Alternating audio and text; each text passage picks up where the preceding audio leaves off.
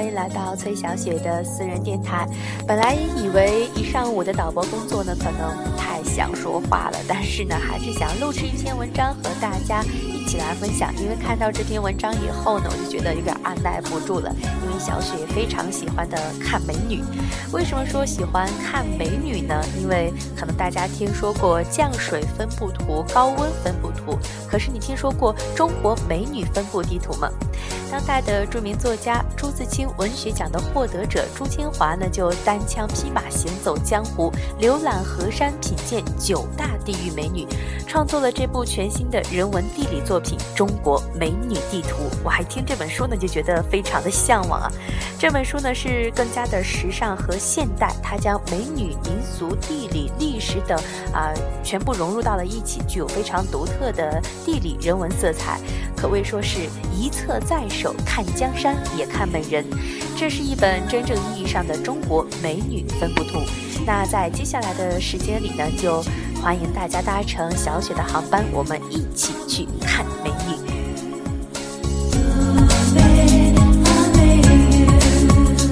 首先，第一站我们要到达的目的地就是大连。大连的关键词呢是在婉约与豪放之间。美丽的海滨城市大连地处东北，而东北女孩子呢向来都是以白面长身著称。大连的美眉呢，无疑是集东北女性的精华于一身。与江南女子相比呢，大连的美女呢也许婉约不够，但是呢却多了一份豪气。与东北的其他内陆城市女人相比呢，大连的美女呢身上可以说是多了一些清新和雅致。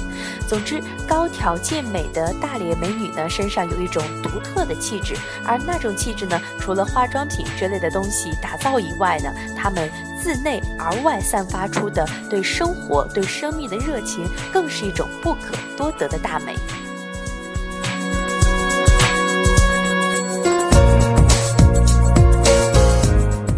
从大连起飞，我们再来到目的地重庆。小雪呢是在成都上的学。那说起重庆的女孩子，我记得以前去重庆见到的时候，就是非常的高挑，非常的漂亮。那关于重庆的关键词就是，你就像那冬天里的一把火。重庆著名的是那色香味俱佳的火锅，比火锅更著名的则是山城妹子。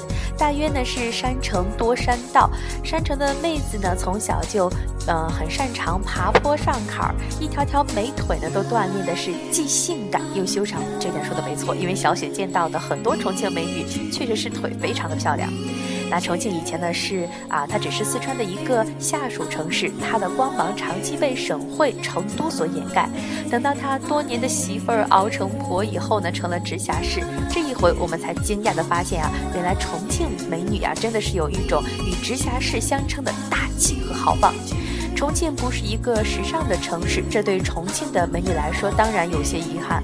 不过呢，上帝的偏爱给予了她们天生的聪明和直爽的性格，使她们个性十足、魅力十足、热情似火而又拿捏有度。总体上来看呢，重庆的美女啊，适合做表妹，也就是非常难忘的初恋情人。说起重庆啊，就不得不说一说小雪上学的地方成都。哎呀，一想到成都，不仅是美女，还有更多的就是美食。那我们淡定淡定，然后来看一下成都的关键词，就是擦洗眼睛的纯净水。呃，都江润的，因为都江堰的滋润呢，小小的平原上才会有了成都这座温柔富贵之乡。嗯，可以说成都呢是烟柳繁华之地，它没有大风大浪的侵蚀。成都美女们一个个是出落的非常的水灵灵的。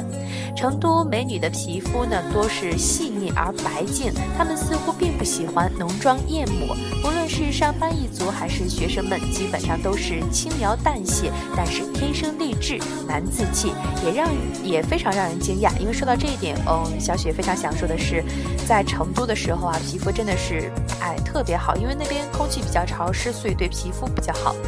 言归正传，成都美女和成都这座城市一样，都隐隐的透露着一种淡淡的慵懒的和休闲的味道，而这种慵懒呀，让他们有一种温柔的小猫一样的美。说完了大连，说完了重庆，说完了成都，我们稍微的休息一下。接下来我们将要继续到达的目的地有苏州，有长沙，有北京，还有上海，还有广州，还有南京，啊，这么多的地方，这些美女又会是怎样的不一样呢？不要走开，稍后我们继续谈美女。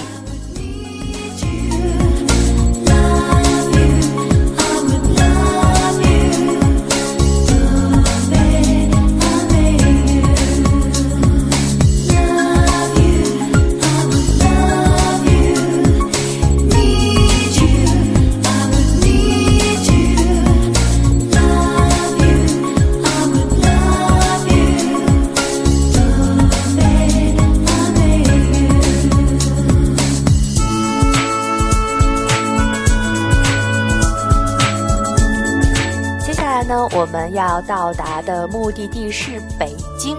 说起北京啊，想起了《北京爱情故事》里的那几个女孩子，非常的聪明，非常的伶俐，同样的也非常的漂亮。关于北京的关键词儿呢，是皇城根下的世纪贵族。因为无处不在的机会，因为深厚的历史文化底蕴，北京的美女呢，成长很快，大。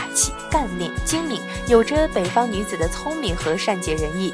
她们和这个城市的男人一样，从不拒绝任何对他们有利的帮助，善于通过各种手段使自己更加的美丽，更加的靓丽。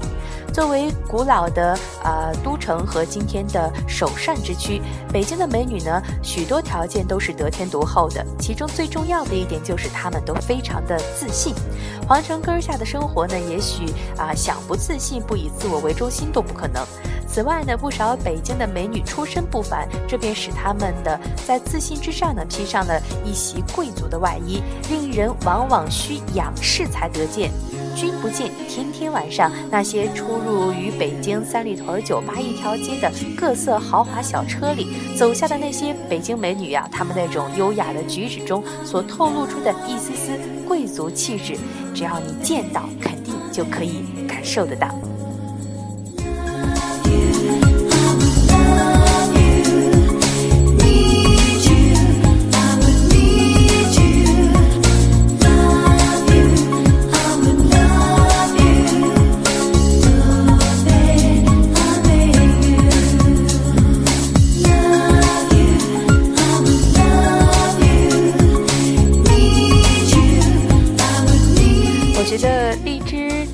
软件呢，其实有的时候就像一个脱口秀，因为必须一气呵成。所以说，接下来的几个城市我们换一页，然后再继续和大家一起聊美女。